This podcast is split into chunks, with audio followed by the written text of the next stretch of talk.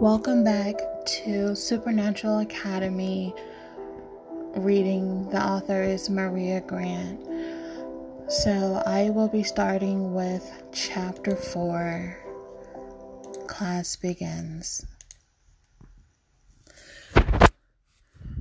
First class went by in a blur of members, numbers, and equations. Second class involved learning how to play volleyball. Lunch was fantastic, and third class is happening now.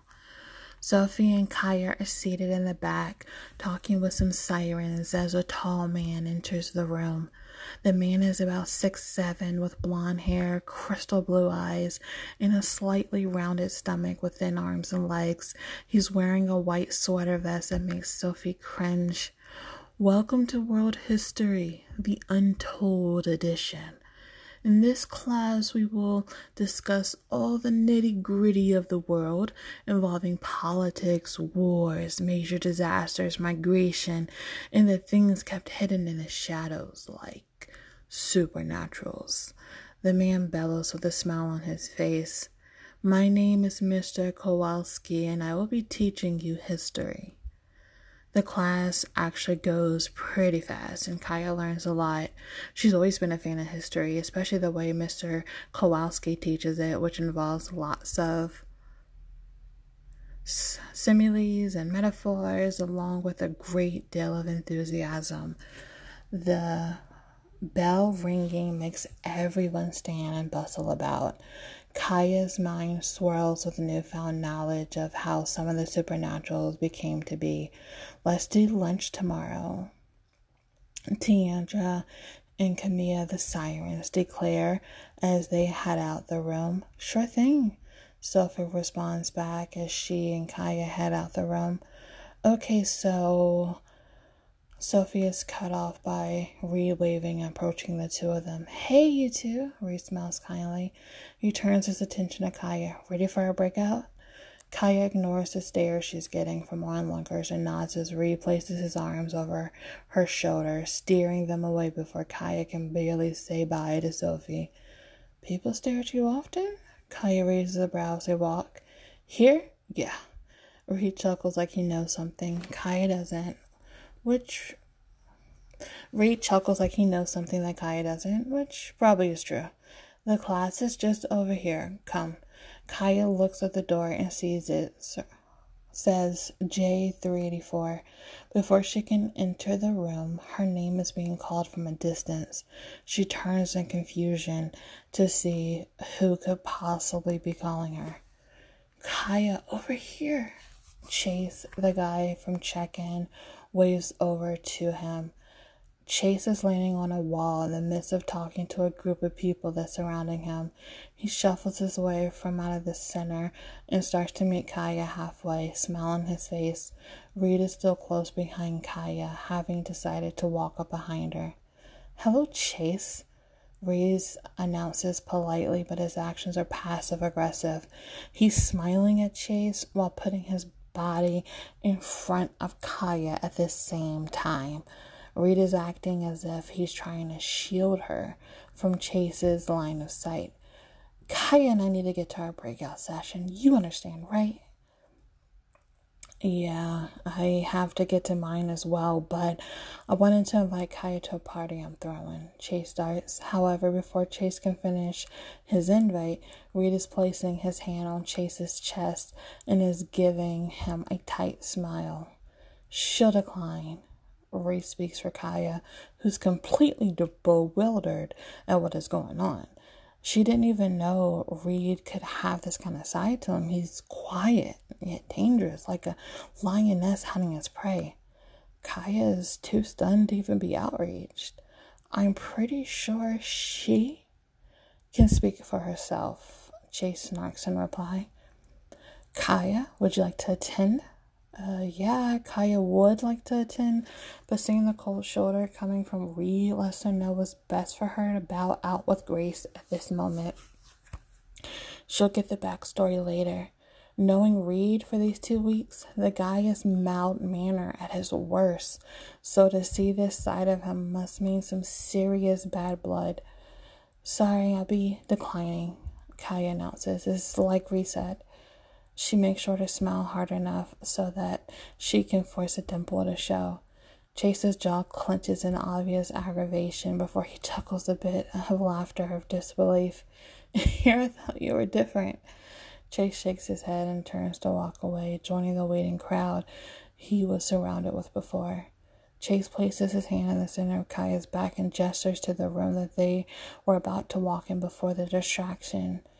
You were so going to tell me what that was about. Kaya demands as she looks up to glare at Reed. He gives a brief nod as he places his bag down by the front door. Kaya takes a moment to take in the empty classroom. There are no desks, no chairs, just cool wooden floors and large windows. She looks over at Reed and sees him sitting down on the floor, legs crossed as his back touches one of the floor to ceiling windows. Kaya wonders where everyone is. Our teacher, Mr. Wilderman, will be here soon. Reed answers Kaya's unasked question. The younger kids like to go with him to his car in order to help him bring in the supplies for our lessons. See, sometimes we practice controlling water, sand, dirt, and so on, so he keeps the supplies in his trunk. Do we learn in the middle of the room? She gestures to a large empty space. We sure do. Reed's excitement peeks through. Mr. Wilderman will go also will also allow us to go outside some days so we can practice in larger environments. But he says learning small, isolated control is a lot harder anyways. So he prefers the classroom setting. Kaya nods, even though she's not really sure as to what Reed is talking about. She doesn't know anything about her powers. What she does know is that she wants answers for Reed's earlier behavior. Since we seem to have some time, care to explain me what that rude scene was back there? Kaya nods her head towards the door. Reed slumps his back and shifts to get into a seemingly better position. All Sophie was able to tell me was that werewolves and magicals don't really get along. As for you, you failed to mention your own hostility towards them, or at least that chase guy. There's a lot we don't even know. Reed begins in defeat. All we were told by our teachers and our parents is that 20 years ago, a group of magicals began doing dark spells. They became druids. Druids are magicals that are not bound by just nature and other natural rules and regulations. Kaya listens intensely as she's told the story, trying to wrap her head around what she's hearing. Druids are basically magicals that can perform solo magic. They don't have limits or registration or uh, restrictions like most magicals, and that's because they practice dark spells, things that require sacrifice. Kaya isn't sure she's liking where Reed's going with this. They aren't bound by the council. There's councils, however, Twilight. Kaya jokes, yes, we have a council apparently 20 years ago, and the magicals turned druid. They went around kidnapping, sacrificing werewolves. Kaya lets her eyes flutter close for a brief moment as she processes, Reed's words. Were the druids ever caught? Kaya dares to ask. Two of them took the fall for it, but Sophie's mom isn't convinced they even had anything to do with the murders, Reed explains. So now werewolves hate magicals. Makes sense, Kaya responds somberly. Why just werewolves, though? Easy access, I presume. That and they're closer to nature than any other supernatural species around here. Hard to kill, though. That doesn't really answer the question to why you were so hostile to Chase. Kaya dares to remind him. Reed hums. Now that's for a different day, Reed responds, because he honestly doesn't want to get into it. Not right now, and not here. Kaya hums in response and plays with the loose thread on the hem of her skirt. Her mind is reeling right now with questions, comments, and concerns. Why would her dad keep something so massive from her? Why is her mom even coping? How is her mom even coping? Why does Chase seem so keen on being friendly to her when he supposedly hates magicals? Lastly, why does it feel like this is only the beginning of something massive? You alright? Reed is waving his hand in front of Kaya's face. and there's a look of concern that lets her know he's been trying to get her attention for a few, but she hasn't responded. She shakes away the haze and blinks to gain focus into the present. Sorry. Kaya mumbles as she runs a hand through her hair, just thinking, processing more like. The door opens right after she gets finished talking, and in runs three little kids, squealing as they carry brown boxes bigger than themselves. They dump the boxes in front of Reed and begin to attack him with hugs and kisses. Reed! They shout, Hey, little ones! Reed giggles as he starts to tickle them. They squirm and hit his chest until he relents and lets them go. Little kids have always been known to follow Reed around, he honestly doesn't mind makes him feel like he has a purpose, like he's a mentor of some sort. Settle down now, a man's voice calls out. Kaya sees a pasty looking guy enter the room. He's about five foot six with short arms and a very skinny build.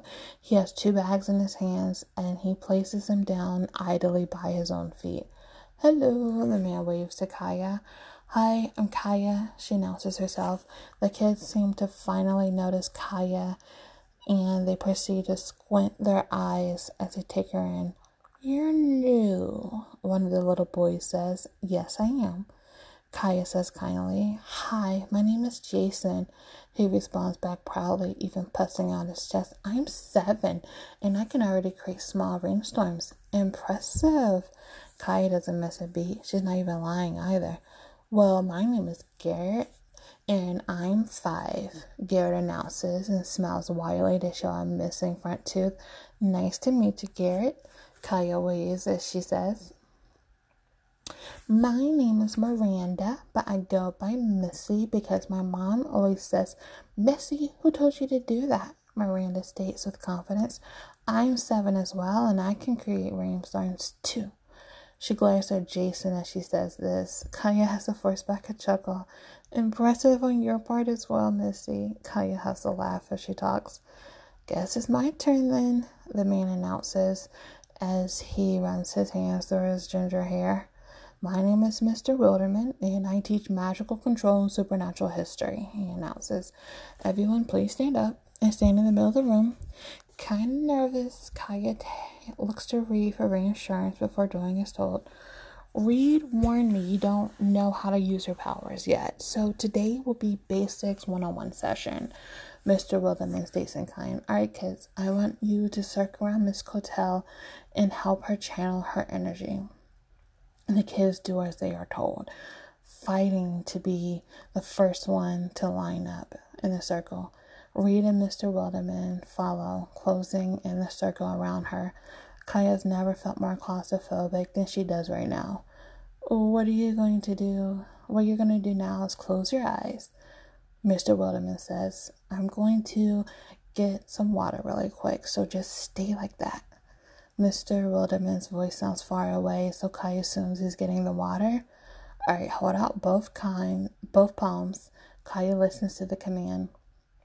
She feels a splash of water trickle into her hands. Some pulling, remaining pool to her hands. In her palms, other droplets fall into the ground. Don't worry about the water falling through the cracks. That happens sometimes. What you have to focus on is the water still in your hands. Kaya listens to the advice, thinking it has a special meaning for life as well. Feel the water in your hands, Mr. Wilderman continues. The texture of it, the coolness of it. Imagine being submerged in water. Water is all around you and it slowly becomes you, consumes your entire body. Now channel that feeling and imagine making the ocean stir, small ripples forming around you. Kaya imagines it all. She thinks back to when she was nine her dad taught her how to surf while they were vacationing in Hawaii. She remembers the small waves and the feeling of being free. She feels a tug start pulling in her gut. A tingle starts in her legs and slowly works up to her entire body. She can feel the hair stand on her arms and the water in her palms start seeping out through her finger cracks. Instead, she can feel it moving, chancing it. She opens her right eye, then her left eye. Sure enough, The water is rocking back and forth like a small wave. She's so shocked. She whips her hands to her mouth in surprise as making the water fall to the floor. Laughing, Reed pats her on the back and rubs her head before pulling away. Good going, Kaya. on your first try, he says proudly. Not knowing what to say, she smiles and proceeds to squeal behind her hands. She did it. She made the water ripple.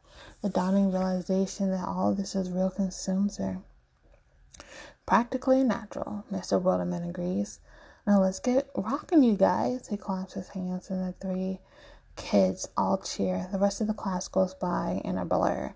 By the end of the hour, she's sad to have to part ways.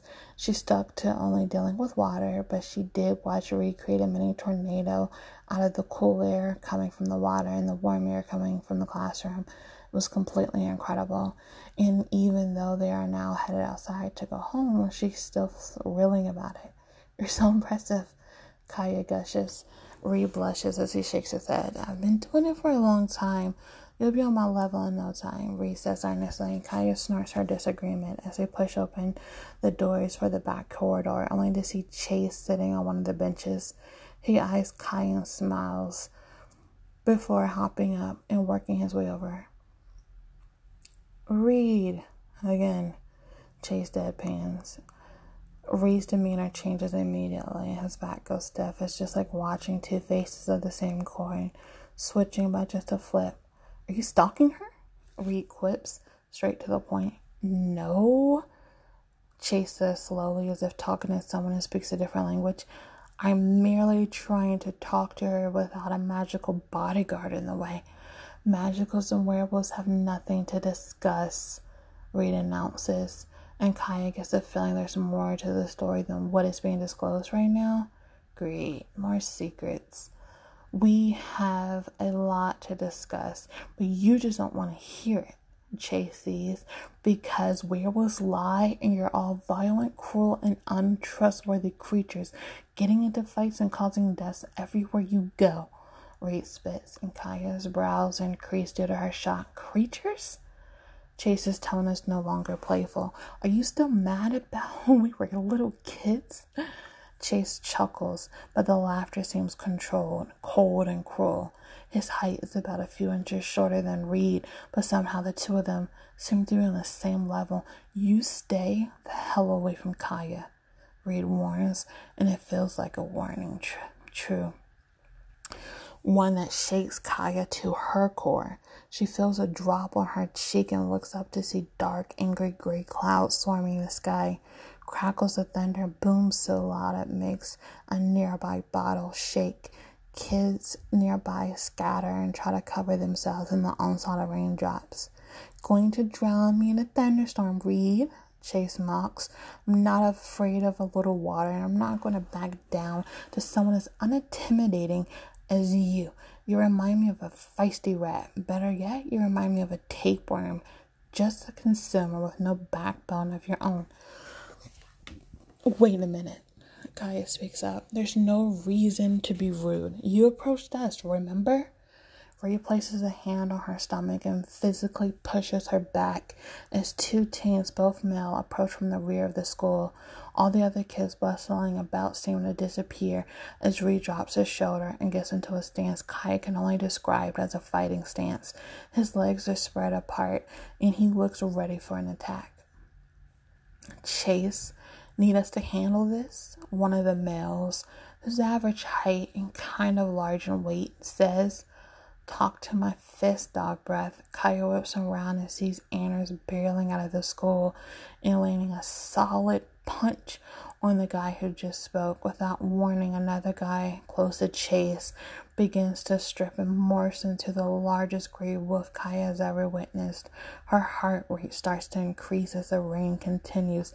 Declan appears just as the wolf morphs be happens, and Declan uses his ability to fling the wolf about 20 feet in the air before slamming it onto the ground. Doesn't even make the wolf flinch. The thing just hops up and charges again. Declan goes to fling it again, but the wolf uses his strength to remain grounded before clipping at Declan's feet. Declan trips and manages to use his left hand and make the wolf spin around in circles until it's too dizzy to stand up. Then, when Kai is looking to the left, she sees Anders striding like a guy, punching him over and over again as another stranger comes and knocks Anders to the side. Everyone stop! The loud voice belongs to Malcolm, who is walking outside with a scowl on his face, angry, disappointed in everyone. Sophie is right behind him, shaking her head. That's when everything stops going in slow motion and reality kicks in. There are students all gathered around now, some filming on their phones and others just gaping at the scene. Looking really quick, Kaya sees Mr. Wilderman watching the fight, but then he heads back inside without a word, almost as if he wasn't really there at all. The rain stops. The Almighty King has stepped off his high horse to talk to us common folk. We should be so lucky. One of the guys beside Chase sneers. The one guy who turned into a wolf decides to snort in his wolf form. Fuck off, Yasmin. Sophie gives the guy her middle finger. This fight is over, Malcolm states firmly. Reed and Chase are still eyeing each other like they have unfinished business. It's far from over. Chase is looking at Kaya now. I'll catch you alone some other time. I'm done playing nice. He walks away before anyone can say anything else to him. His friends all leave, one of them grabbing the clothes belonging to the wolf. Kaya just stands as she watches them leave and she's dumbfounded by what just happened. Come on, guys. Malcolm leads the way back to the house. Kai's inquisitive mind is reeling and she wants to demand they give her answers, but based on the tension suffocating the group right now, she decides against it. She does wonder, however, what Chase meant by he was done playing nice. Is her life actually in jeopardy? Not knowing what else to do, she falls in line. She looks and sees Sophie comforting Malcolm Anders comforting Reed, and Gates comforting Declan. Everyone has someone and they all just belong. As she walks back to the house behind all of them, she can't help but wonder if she even belongs here in the first place.